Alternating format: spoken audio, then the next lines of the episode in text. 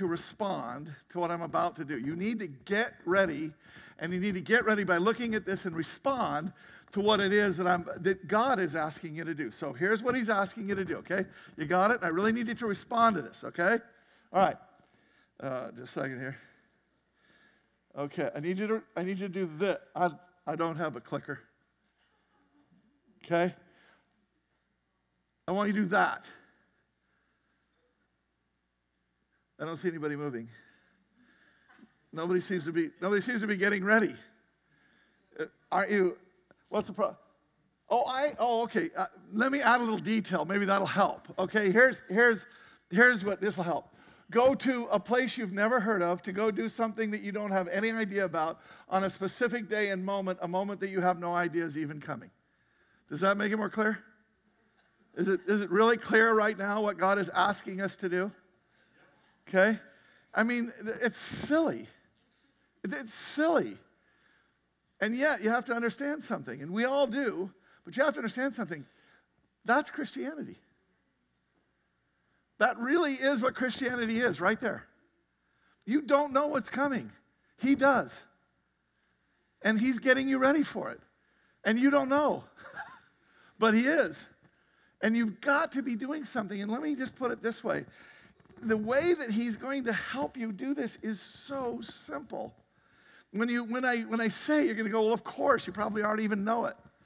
But here's the thing that I want to say, and this is the thing that I think God is trying to add to our common understanding, and that is something like this. If we embrace the moments that He's bringing to us that are getting us prepared, watch, then when we have the moment that He's preparing us for, and this is true now, even in sovereignty, something will happen that wouldn't have otherwise happened.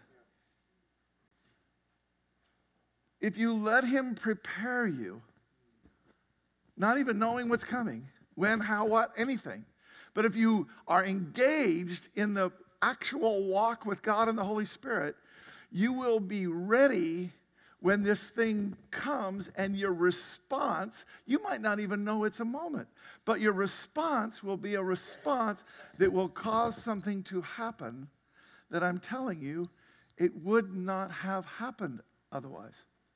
God can still have his way without that thing happening.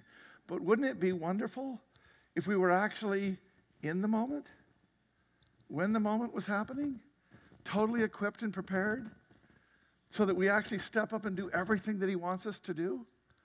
Wouldn't that be incredible than having to do what happens all the time, which is look back and go, oh, well, if I had, and God still got his way some other way, but there's still something that never is going to happen because we weren't there. Now, I'm not trying to bring any kind of guilt or anything when I say this. What I'm trying to say is there is something extraordinary which God is trying to do, and this is, this is the real thing about today. The, the actual message to answer the question I just asked is only going to take us less than half the sermon. And then God has me, I believe, to say something which we've actually been talking about for quite some time threads that have been coming up for years. And I'm just going to show you a way that I think God is trying to weave together a bunch of moments that He's been doing for a particular purpose, which I don't know that even to this moment that we see. And not only do we not see it, but I think the vast majority of people in here are resistant to it. When they hear about it, when you hear about it, when you think about it, you say, I'm out instantly. And what God is trying to do is the other way around. He's trying to get us prepared to do something that is extraordinary and that won't happen if we don't do it. So, this is an important sermon. This is a prophetic sermon. So, I think they all are, but this is of a particular importance for us. So, the person who is speaking is Travis, is praying is Travis. This is phenomenal, Travis. I'm so excited that they picked you. This is, this is just incredible. I, I, I can't go into your whole story, but I just want to say get to know this guy. This is, you are wonderful. I'm so excited that you're praying for this. So pray for it, would you? Lift up another church too. Okay. All right, Father in heaven, we come to you and we pray that first that you would just bless Kurt and you would fill him with your spirit. That you would uh, let the words that come forth from him to that you've given him work in us, the desires that you are working on us individually, that your will would be done in our lives, and that you would just continue to bless this church and lead it in your will. And for another church, I pray for uh, Overlake Christian. I just ask that you Amen. revive that church, get it on fire again, and help it to continue to be a blessing to those in its community and a light shining.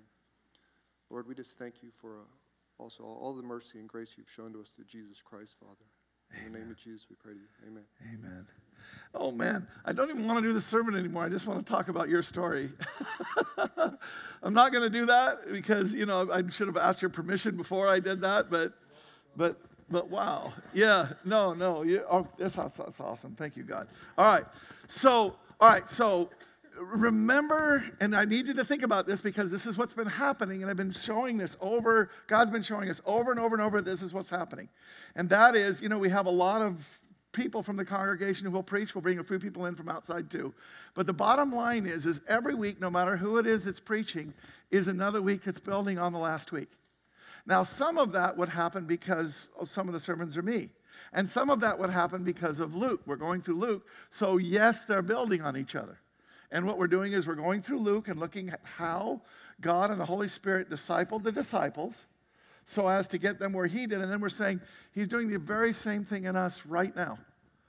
So he's trying to train us up in the same way that he did them, if we will but embrace the process. If we'll get that there are moments that are happening and enter into them so that God can train us, if we'll respond to what he's trying to do with us, right?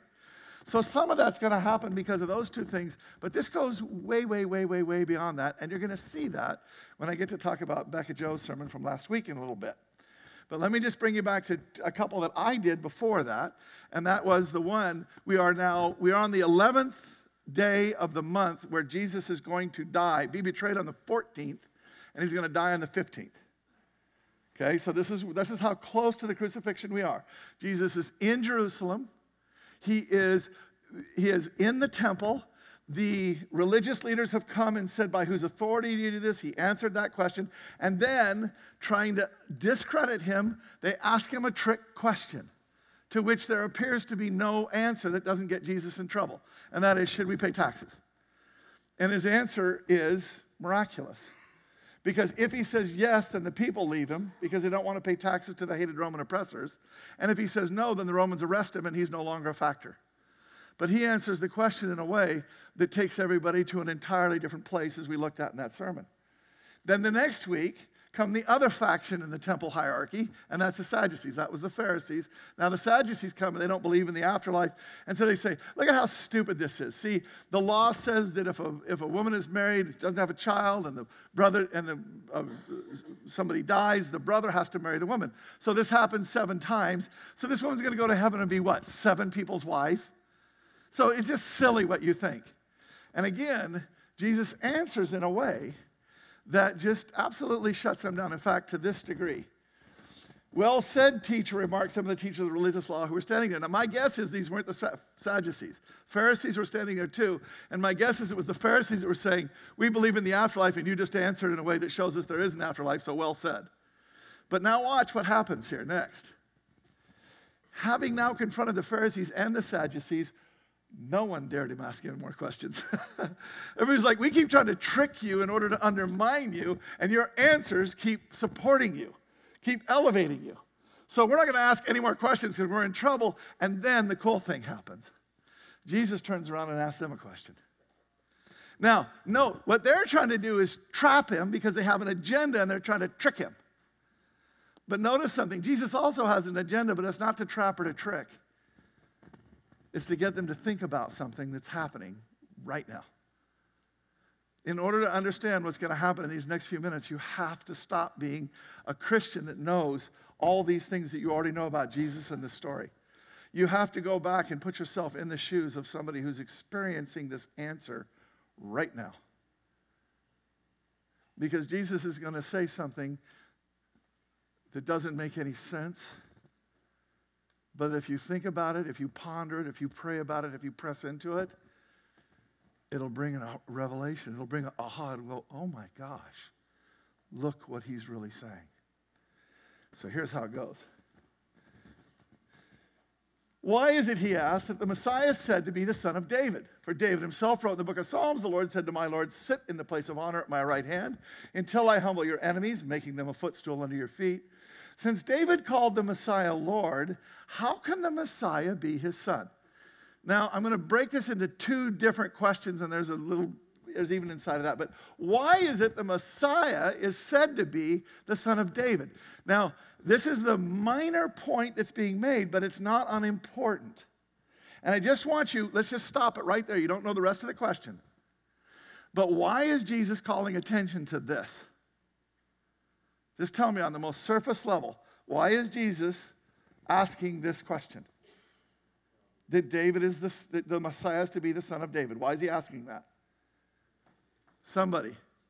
Have a well, usually everybody's awake at this point. It's later that you fall asleep. It, it is, it is, but I want you to go even more simple because what you're saying is deeper. Look, who's asking the question? Jesus, who is what? The descendant of David. That's being discussed and referenced here. Jesus is of the tribe of Judah, and everybody standing there knows that. This is everybody, all the religious leaders know that he's of the tribe of Judah. And it's not like DNA and me in that day and age, where you have to go back and get a, a test and give them some saliva or whatever in order to discover who your ancestors were. In the Jewish nation, people kept their records of their genealogies. This was not a hard thing to check. This was not a hard thing to find out. Jesus was born of parents who were direct descendants of this Davidic line. So, the first minor thing that he's doing by calling, his, calling attention to this is he's saying, Who's standing in front of you? because the first answer is a descendant of David. Do you see it? So, think about it. Think about that. Process this. Don't just slide over it. What we're talking about in this whole sermon is there are moments that are happening that you can just skip right past and never know they happened.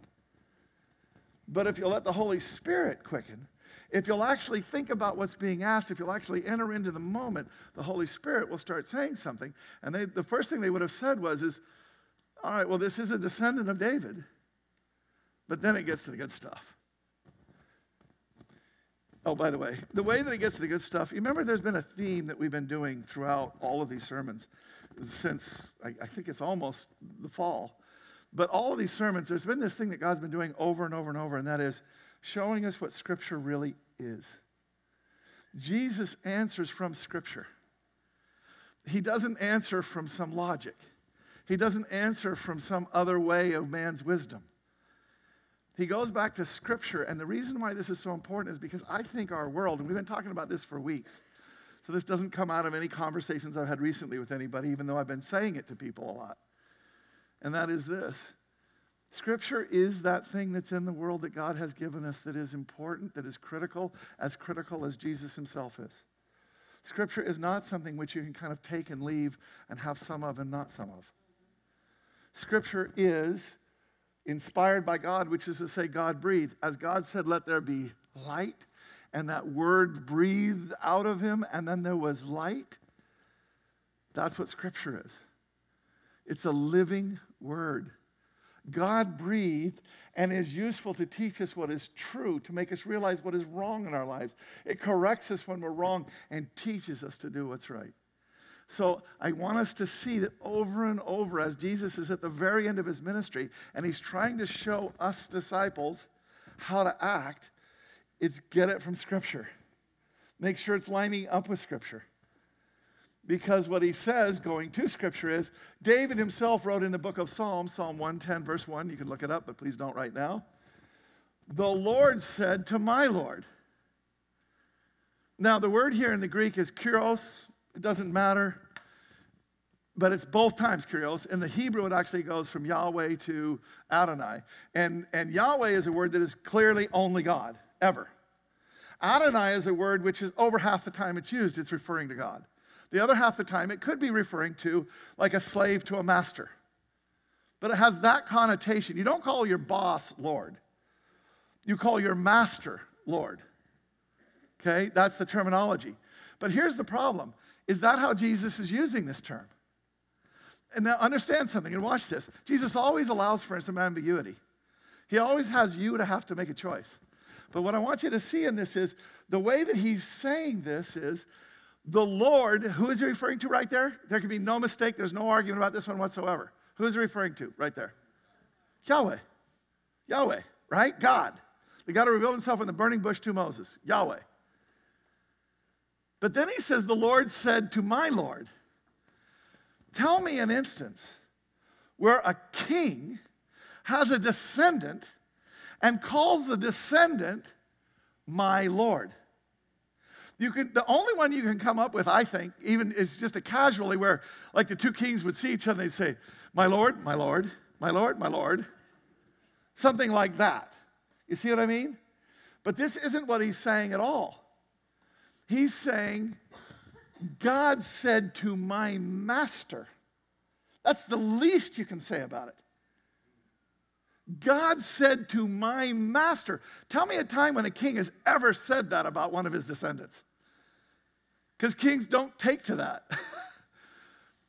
you know, if he was like a peasant and then he had a king, he might call him his master at some point in time, right? But you don't do that when you were king too. It just doesn't happen.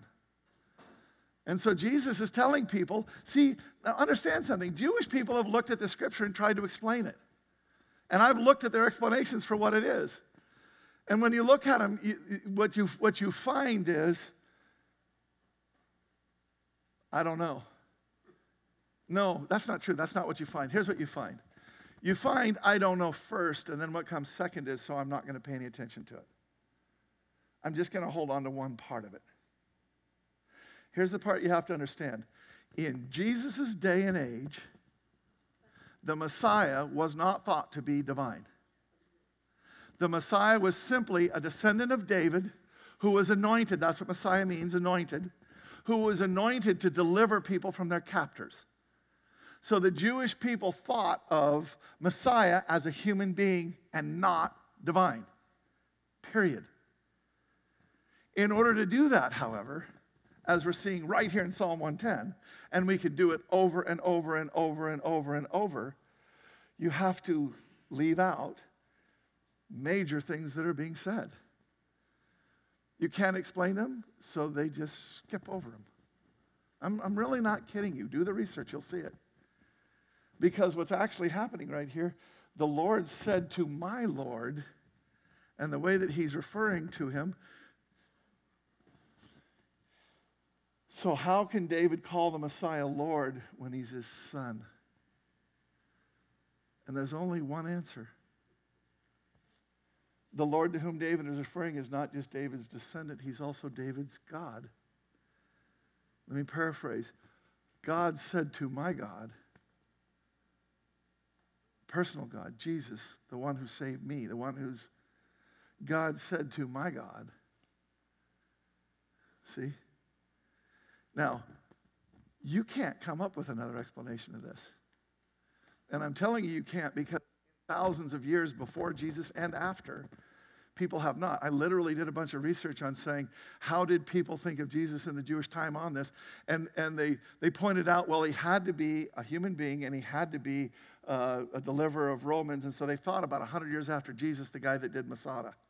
They thought he's the Messiah right up until he lost, and then he wasn't the Messiah just because he hadn't overcome the Romans, so he clearly couldn't have been anointed by God. Do you see the circular reasoning there?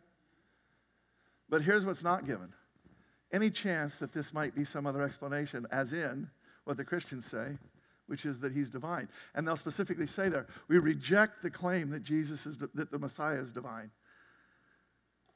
But here's the point that's exactly what Jesus is pointing out, Psalm 110 says. And he could have picked 50 different scriptures in the Old Testament that did the same thing. And here's what he's trying to say, and why this one's so good.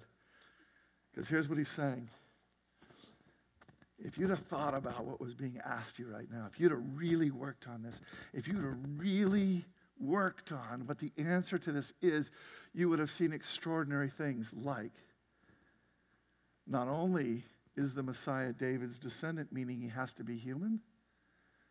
But the way that he's discussed has to be divine. So this Messiah has to be human and divine. Now, that's Jesus' narrative. That's what he's trying to point out. That's what he's trying to get people to see.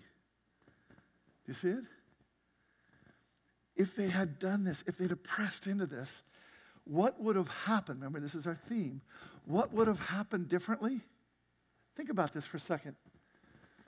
How important is it to recognize moments? Might the leaders have realized who it was that was standing right in front of them? At least one of them. At least one of the people that was sitting there and went, I'm not just going to reject this out of hand. That is a tough scripture. We've never really explained it very well. What does it mean? Well, here's a guy who's making claims about God and his relationship with God, and he's doing other things and so on, and oh my gosh. Wouldn't, would, if one of them had taken the question seriously, wouldn't at least one of them have thought about this and worked with this and been humble in front of it so that at some point in time the Holy Spirit could take and touch their understanding? So all of a sudden they went, oh my gosh, oh my gosh, oh my gosh, right? Revelation, oh my gosh.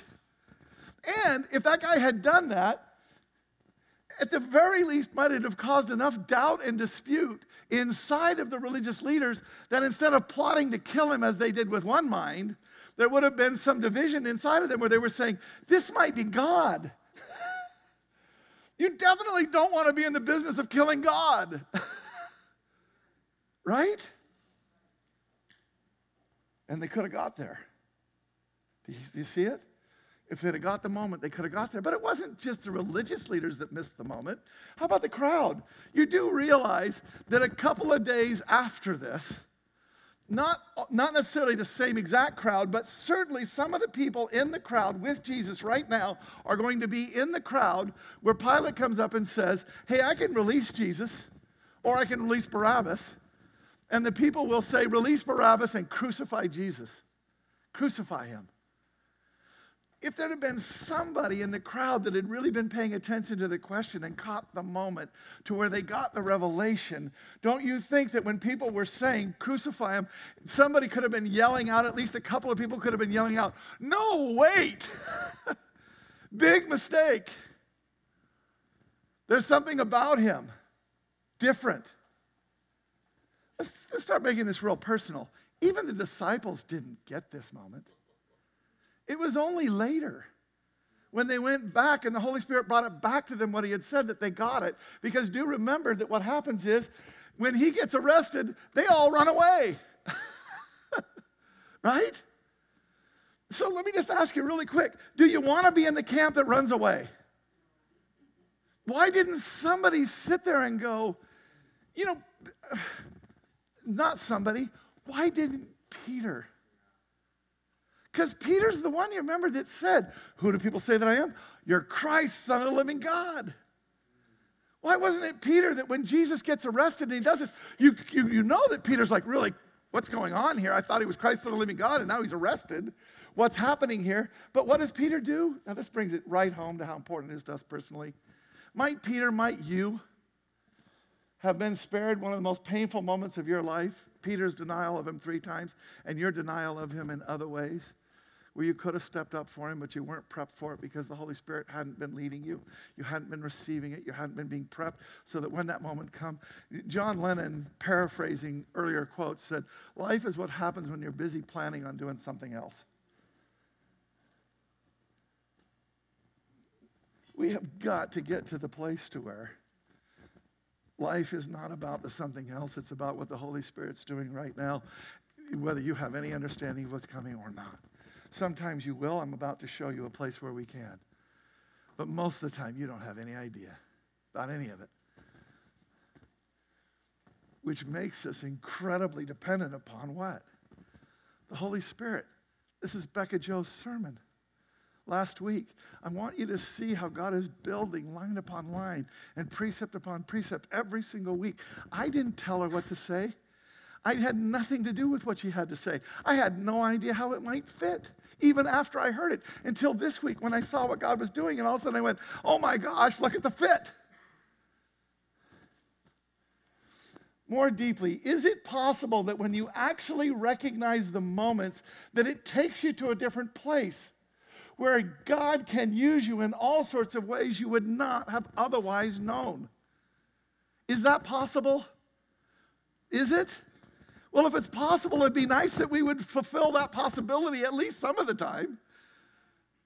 And hopefully, more and more and more and more, so that things can happen that would not have otherwise happened. God would have still gotten the salvation of mankind through and so on. But just follow me here. What would happen if we actually caught every moment that was coming across our life? Much more deeply, how can you possibly do that? There's only one way. What she taught us last week. She was saying you've got to trust God. And then she was showing how hard it is to actually trust God. we don't really trust God. We think we do, and we like to say we do until the rubber meets the road. Give me all your money. And then we don't trust God. We come up with other reasons why that can't possibly be God. It's true, it's real. We talk about it all the time. And the bottom line is there's only one way you're ever going to get there, and that is to let the Holy Spirit lead you in every single second, because then He'll prepare you no matter where, no matter what, no matter when. It's the only chance you've got. And just think about the life where you're actually getting it. Where you're actually catching these moments and being prepared and being ready and being and again what i want to say is do not let satan whisper in your ear what a schmuck you are for not having caught earlier moments. This is not making you feel guilty. This sermon is about giving you the possibility of what it is that god can do and to get you excited about that he's wanting to do this and to get you to trust him like he taught you last week trust me it's going to work out better than you've ever imagined. Stuff you couldn't even have had in your mind. Right? So, with all of that, that's the sermon, so to speak. But I want to show you how it plays in this church at this moment one way, just one of the ways. Watch this. How the Holy Spirit has been getting us ready line upon line. Now, you're going to see a little chart here, and on the left hand side is going to be when God started bringing this to us. On the right hand side, you're going to see what He's been bringing to us. When He started bringing this, is from the very beginning. At the very beginning, we determined that this church was going to be about one with God and one another that the world should know. That is Jesus' last prayer. I pray that they all may be one, just as you are one, as you and me, Father, and I'm in you. They may be one in us, so the world may believe that you sent me. We said that that was the thing that Jesus prayed last, so that's the thing we probably ought to be doing. So that's what we're about, and everything that we do is that. You see it right there. One with God and one another world may know. We had love God, love others, change the world, but you can see it's the same thing. See it? That's what we're about. But now watch this. Something has happened in our culture, as I've been saying now for a couple of years. We think that politics created division. Now, I just used the word politics, and here's what I got to do right now. As soon as I use the word politics, a whole lot of people are going to shut down. I don't want to get involved in politics. I don't care about politics. Every time I put my finger in there, it gets bit off, and I'm not going to do this anymore. So I'm not going to pay any more attention. I want you to understand something. I'm not talking about politics. Politics is the thing where God started this division, and it still is a place where it's happening massively. But that is only the place that He started it. There's actually a much, much, much, much more fundamental division that God is doing. Wait a minute. God's the one that makes us one. How could he possibly divide us? Well, he tells us that one of the ways that he makes us more one is by dividing us. There must also be factions, divisions amongst you, so that you are so that you who are approved may become evident, so that who is approved may become evident among you. Now, let me quickly say something. This is not so that God can prove that conservatives are right or that God can prove liberals are right. Here's what's being said so that God can show who's after the things of God. Because what's God after? That you be one. Now God has brought division. So, what's the godly person going to be doing in the midst of division? They're going to be pursuing oneness with the very people that they're different than. Here's what's actually happening in the Christian body right now it's what happens in the world. Everybody's retreating into their own echo chamber. I don't want to talk about politics. Don't you talk to me about politics. I'm just going to believe what I believe. I'm going to watch the shows that I watch, and I'm going to do the things that I do, and I'm going to be comfortable over here with my like kind.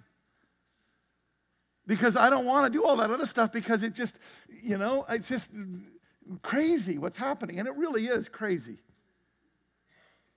I, want to say something to you real quick. Julie and I just got done watching Vietnam series on PBS. And let me say, first of all, you get a medal for that because it's 20 plus hours of programming and it's a slog. Okay? It's as long as the war itself. Okay? but boy, if you grew up during that time, I'm highly recommending that you take the time to watch it because it is revelatory in ways that are striking even now with what we thought we knew. It brings out even stuff that we didn't. It's unbelievable. But, but I just want to say something. That was the most divisive time that I've known in my lifetime, and that includes this one now. This one is not as big as that. At that point in time, there was the anti and pro war people. People thought we needed to come against communism, and people thought we shouldn't be over there. But there was also the civil rights going on at the same time.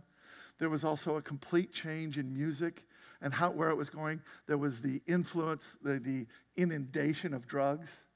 There was free love the, the ways in which society went every single dimension, every single thing just splintered apart. And it was unbelievable the, the depths of division that there were. But I want you to see something about that division. We did get to the other side of it.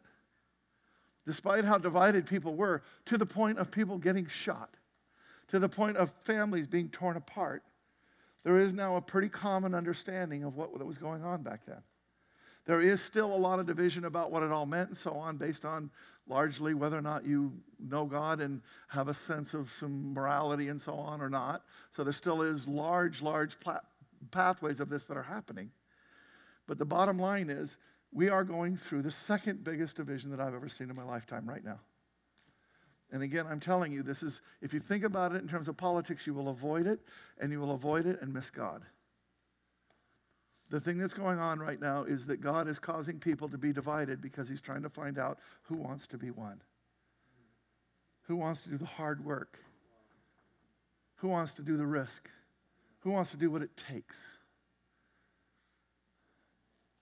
To come to be one with somebody who you're different than. And here's what we clearly do not mean by that everybody becoming alike. In fact, it's to the contrary, so let me show you how God's doing that. In 2016, at the beginning, he started bringing us this Righteous Mind book about planks. And planks are how we are all so different, understanding that leads to a symphony. Here's what planks are real simple six planks, okay? And what happens is, is the thickness or thinness of every single plank is different in every single person. Every single person is different in how thick or thin their particular planks of each six of these are. And what happens is, as soon as you hear something, before you can ever think about it, understanding comes into your mind and it goes down into your heart and it hits the planks. And if the plank is wide, it bounces more up. If the plank is narrow, it passes through and doesn't ever get to intellect. But the stuff that you care about, that's important to you, bounces back up into the mind, where you then think about it. But now watch this.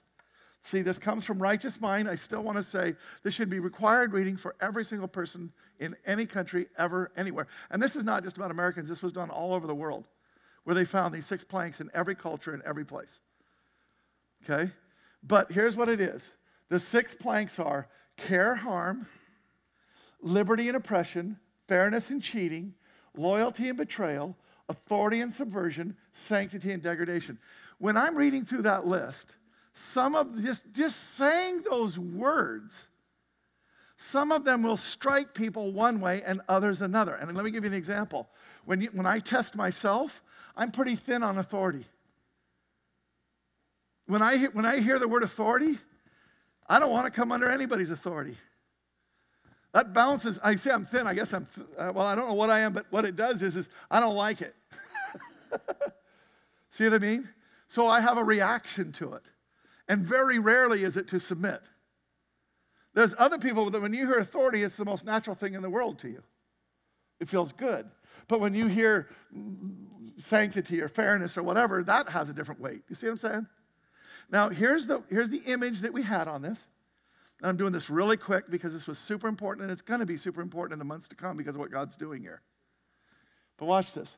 What we think is, we think I'm the one that's riding the elephant and I'm telling it where to go. But what the metaphor is showing us is the elephant is actually going wherever it wants. It's the immediate reaction that is before intellect and reasoning. And then what happens is, in the analogy, is that the, and it's not true because the rider can tell the elephant where to go in this, in a real situation, but the reason why they do this is because what, what, what they're saying the brain does is this. The brain says, I'm going a certain way, and here's why. As if I meant to do it all along. It comes up with a rationality for what you want, for what you feel, for what reflected back up with you. You rationalize where you're going, but you're not in control of it. That happened beforehand. And I just said something you're not in control of it. As a Christian, you have to understand something. You're always in control. But you have to understand something else, too. God made each person differently. And we make a massive mistake when we disagree with somebody whom God has made that way.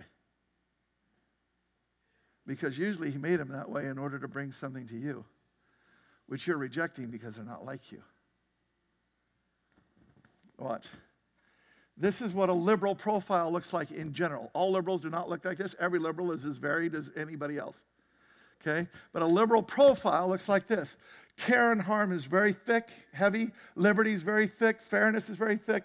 Loyalty, authority, sanctity, not so thick. Now, there's been a terrible misunderstanding that I fought against the entire time I was preaching it. But still, this last week, I had two people bring it up to me and say, Oh, yeah, but you said the conservatives were better because they were balanced. I did not say that. Neither did the author say that. And I'm specifically right now saying against that yet again. Conservatives are more balanced, quote unquote, but that does not make them better. It just makes them who they are. There's something unique. The goal is not to be balanced, the goal is to be thick in every plank. See it? So, watch. A conservative, yeah, they're more balanced, quote unquote. But here's the deal as I've been saying God made each person with a unique set of fingerprints, He also made each person with a unique set of planks. And what he's trying to do is not to get you, who is planked a certain way, to change to some other plank that is quote unquote more balanced. What he's trying to do is say, use your strengths and recognize your weaknesses. And then bring in other people with those strengths. What we're doing with people that are not like us is we're pushing them away. Because we go to our echo chamber because it's more because it's because right now the division is such that you're going to get your hand bit off if you stick it in there. See that? But that's the thing that god is trying to get us to not do. He's saying i want your hand in there. I want your whole body in there.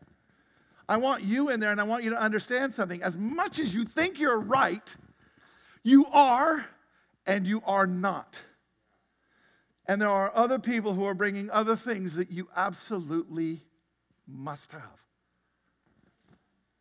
One is not better than another. Instead, we all have strengths and weaknesses. So the goal is the only way that we begin strong in everything, the only way that we can look like God is if every single plank that God made us with is as thick as His are, and all of them are infinitely thick. he cares about all of them. And if you're thin in one, you need somebody who's thick in one.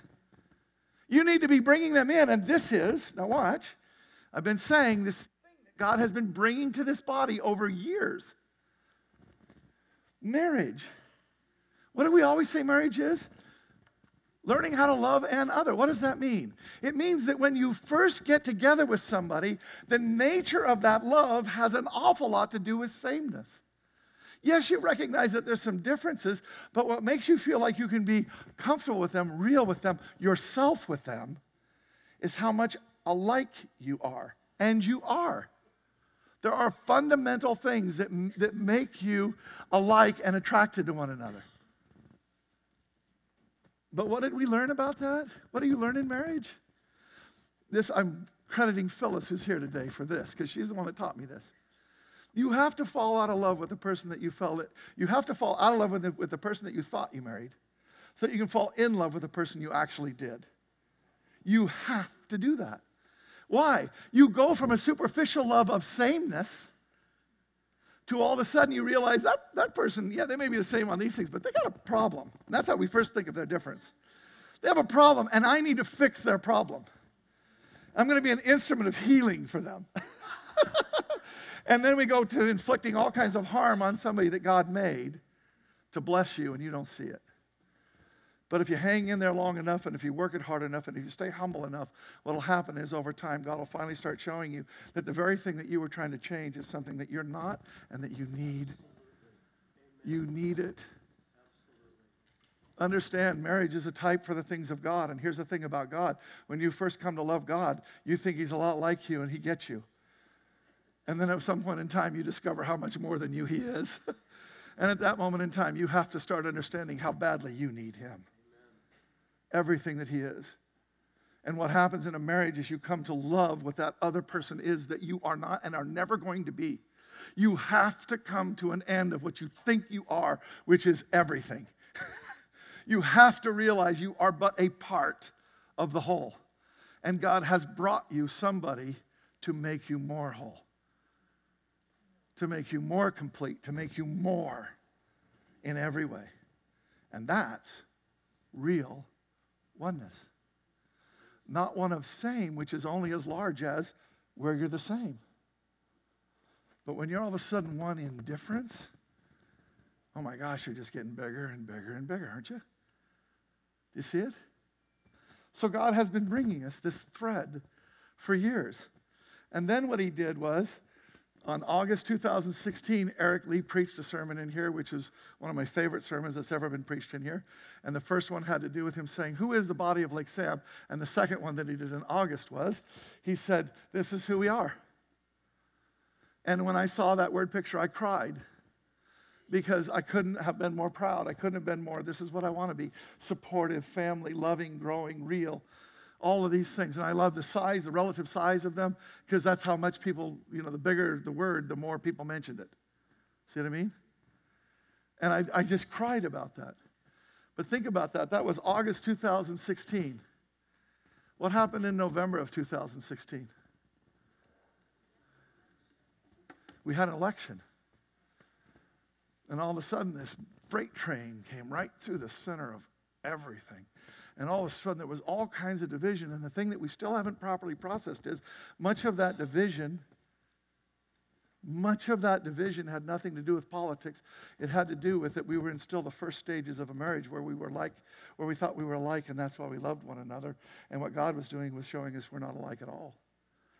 We're alike in some things, praise God, but there are other things that we are not alike Him at all.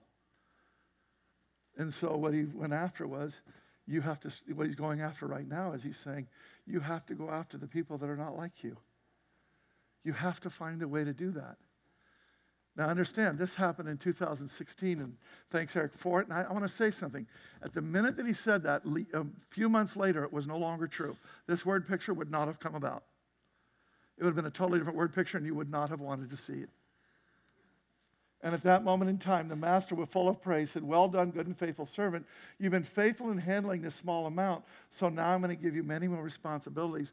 Let's celebrate together. He wasn't harming us, he was just trying to take us deeper. He was saying the oneness that you have in your sameness is wonderful and beautiful and incredible. And now let me show you something better. Having done what you did, let me take you deeper. And that brought about one weekend. Real quick, this is the one that we went to last week when Becca Jones preached. I want you to understand the evolution of what God did. I want you to show what it looks like when you're led by the Holy Spirit. And I, and I don't want to pat us on the back as a staff, but here's what happened. In the spring, when we were planning for the fall, we said, let's do a marriage retreat. We haven't gone to Whistler in a few years. We haven't done a marriage retreat. We've been doing these marriage desserts. Let's do a marriage retreat. And we thought, yeah, that sounds fun. Let's do it. But uh, almost immediately after making that decision, we started going, it's not a marriage retreat. That's not what God wants. And so we found out that cornucopia was happening up in Whistler, and we said, you know what, let's not do, let's not do a, a marriage thing. Let's just do a, we don't know what, But, and we got to have some reason to go there, but really it's just going to be a fun weekend. Let's just go have a fun weekend. That was really what we had in mind. And we had that in mind for, you know, month, month and a half, two months. But even then, we were going, that's not it. There's got to be a through line. There's got to be something that God wants us to do up there besides just enjoy each other. And then we had a division happening inside of not just the staff, but there were two people that were working very closely together on something, and they just couldn't help but rub each other the wrong way all the time. It was just not going well. Amy Iwasaki was doing some research on what happens when people are communicating that disagree with one another. And what happens is, this research points out, is the way that we automatically, like planks, but not planks, but like planks, that we automatically form biases before we even think about it. And from our biases, we start climbing up a ladder of making assumptions. And before we've even, before there's even been a thought in our head about the disagreement we have with somebody, we've already co- reached conclusions about who that person is. And when you've reached a conclusion about somebody, who somebody is before they've even opened their mouth, what happens? Very, not very good communication, right? when you've already concluded who they are, you only hear them through your own filter of who you think they are. You can't hear what they might be saying that might be God trying to talk to you. So what Amy did in this thing was is she said, be aware of these things, just like with planks. What you're supposed to do is you're supposed to become aware of where your biases are coming from so that you can undermine them. So that you can understand that you are like that. And so that you can start calling yourself on it and realizing I need to be careful of this. I need to understand that God made people a different way to help me. Not everything they are is good. You're not supposed to be everything that they are. They're not perfect, they're not pure, neither are you. You have to together find, and that's why I love what this weekend was about. You get to be, you get to the place to where you can co-create with somebody with whom you totally disagree. And that's not a compromise. That's not one of these little, you know, buck up and smile it and just come up with something that's a compromise. This is a real thing. I recognize where my biases are and they make me think a certain way, so I'm going to undermine that. You're going to recognize that too. You're going to say something as God. I'm going to say something as God. We're going to hear it. We're going to coast, we're going to start talking about it. We're going to start collaborating, and all of a sudden we're going to come to an agreement about something that's a real agreement. This really is true and real. This is one. I really get this now. I need what you just brought me. Thank you for bringing that, and I, I'm never going to be that, so you need to keep bringing that to me. And now all of a sudden you got two people who genuinely are still in disagreement, but are moving in oneness. And I said at the end of that retreat this to everybody who was there. I said, if God is the one who drove the train through everything and has disrupted all that hammer smashing that I kept using, if God is the one who's created all these divisions, wouldn't it be just like God to come to his people and start giving them tools to overcome divisions? and not just overcome them, but to get them to a place to where they become a new oneness. Wouldn't that be being one with God and one another in a way that the world would know? Wouldn't all of a sudden us getting to a deeper place of oneness than communities typically get, the place of valuing, honoring, needing the differences between us? recognizing where they are and what they contribute to me, and so drawing them into my life because they are this and I'm not. You see? So I just want to say something. It went so well. And I don't, you know, I don't know if you know the date yet because it could be, we might not be on this date, but we did one weekend in Whistler and now on January 20th, 19th and 20th, or some other date that works for Amy.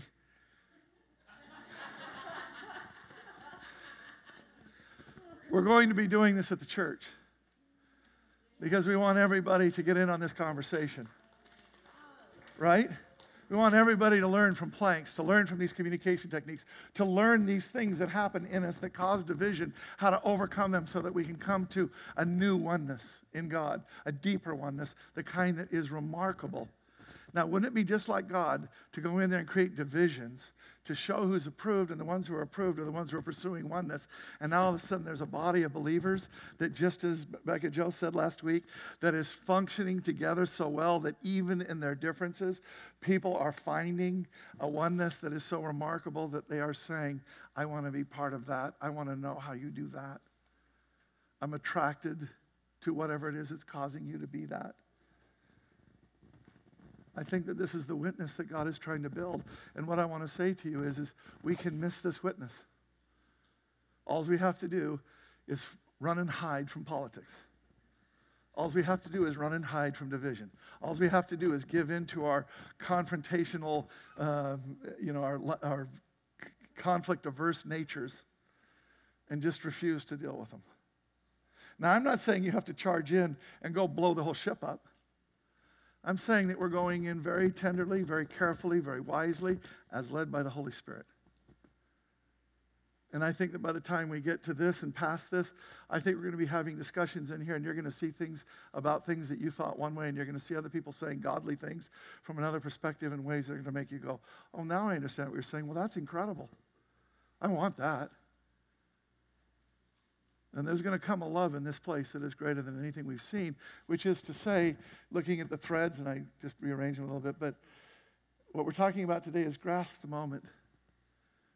Make that kind of oneness possible in here so that we can become that. Or let me put it another way. Here's Eric Lee's word picture. The master full of praise says, Well done, good and faithful. You've been faithful in handling this small amount, so I want to give you more responsibilities. And here's my, here's my I think here's what God is asking us all to consider. What will our picture look like when God's done? If we'll grasp the moment, if we'll go after genuine oneness because of differences, not in spite of, but because of, what will we look like? So let's let the Holy Spirit lead us at every moment and find out. Sound good? God, in Jesus' holy and precious name, I think you have set a course for us. You have clearly laid out where you want us to go and why and how and the whole nine yards. And we're coming to you right now and we're saying, in Jesus' holy and precious name, God, do not let us come up short of the goal. In Jesus' holy and precious name, do not let us come up short. Do not let us hide. Do not let us run and hide. God, let us wisely, carefully, discerningly, but as led let us come together in our differences. And in Jesus' holy and most fantastic name, glorious name, taking us to places that we couldn't have imagined, where we are in love with each other at depths and levels that we didn't know existed. Oh God, in Jesus' holy and precious name, please. This congregation, I need you all with one voice to say, if you're in on this, we need to mark this with the Lord. We, if, you're, in on this, I just, as you're, as you're praying right now, I want you to say, I'm in. I'm in. Say it out loud too. I'm in. I'm in. I want you to take us where only you can get us. I want you to take us to this incredible place in Jesus' holy and precious name, God, as only you can do. We are in one heart, one mind. We don't know how to do it. We're trusting you lead us. Let us catch all the threads, the ones we talked about, and there's so many more, to where we become that one strong cord with all of its differences because of you. Reach down in front of you and grab this cup. This is your other way that you can say, I'm in. If you do not know the Lord and you are here, Oh, God, I want you on this journey with us so bad I can taste it. And I'm asking you, when you pick up this cup, do so receiving the Lord Jesus. Asking Him to come into your life, asking Him to bring a oneness and a community, a love that you have never known, that we haven't even known, but that God is going to take us to. So, in Jesus' holy and precious name, we lift up this cup in which is that bread, recognizing that by, by retreating, by running, by hiding, by just being who we are, we break everything. so we take our finger and they're recognizing how much we've broken everything. But in Jesus' holy and precious name, God, you, you, you heal us. You make us whole. By your stripes, we are healed and made one. So, in Jesus' holy and precious name, we take this bread now to become one with you, communion, and one with one another, communion. Take this bread together.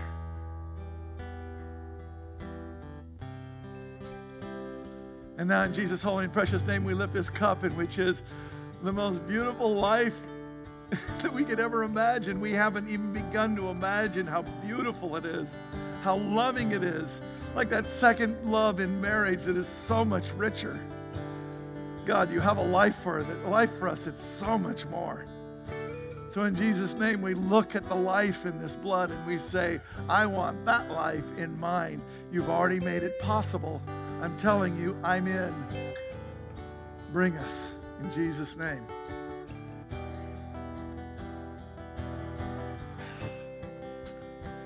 Thank you, Lord. I, I'm sorry, I'm a little overexcited right now, but I really feel like the Lord said something here, and I want you to get a hold of it. I want us to own this sucker because I'm telling you, where God will take us is going to be so glorious. So, in Jesus' holy, as we take our offering, Lord, in Jesus' name, we respond with the whole of ourselves. We respond as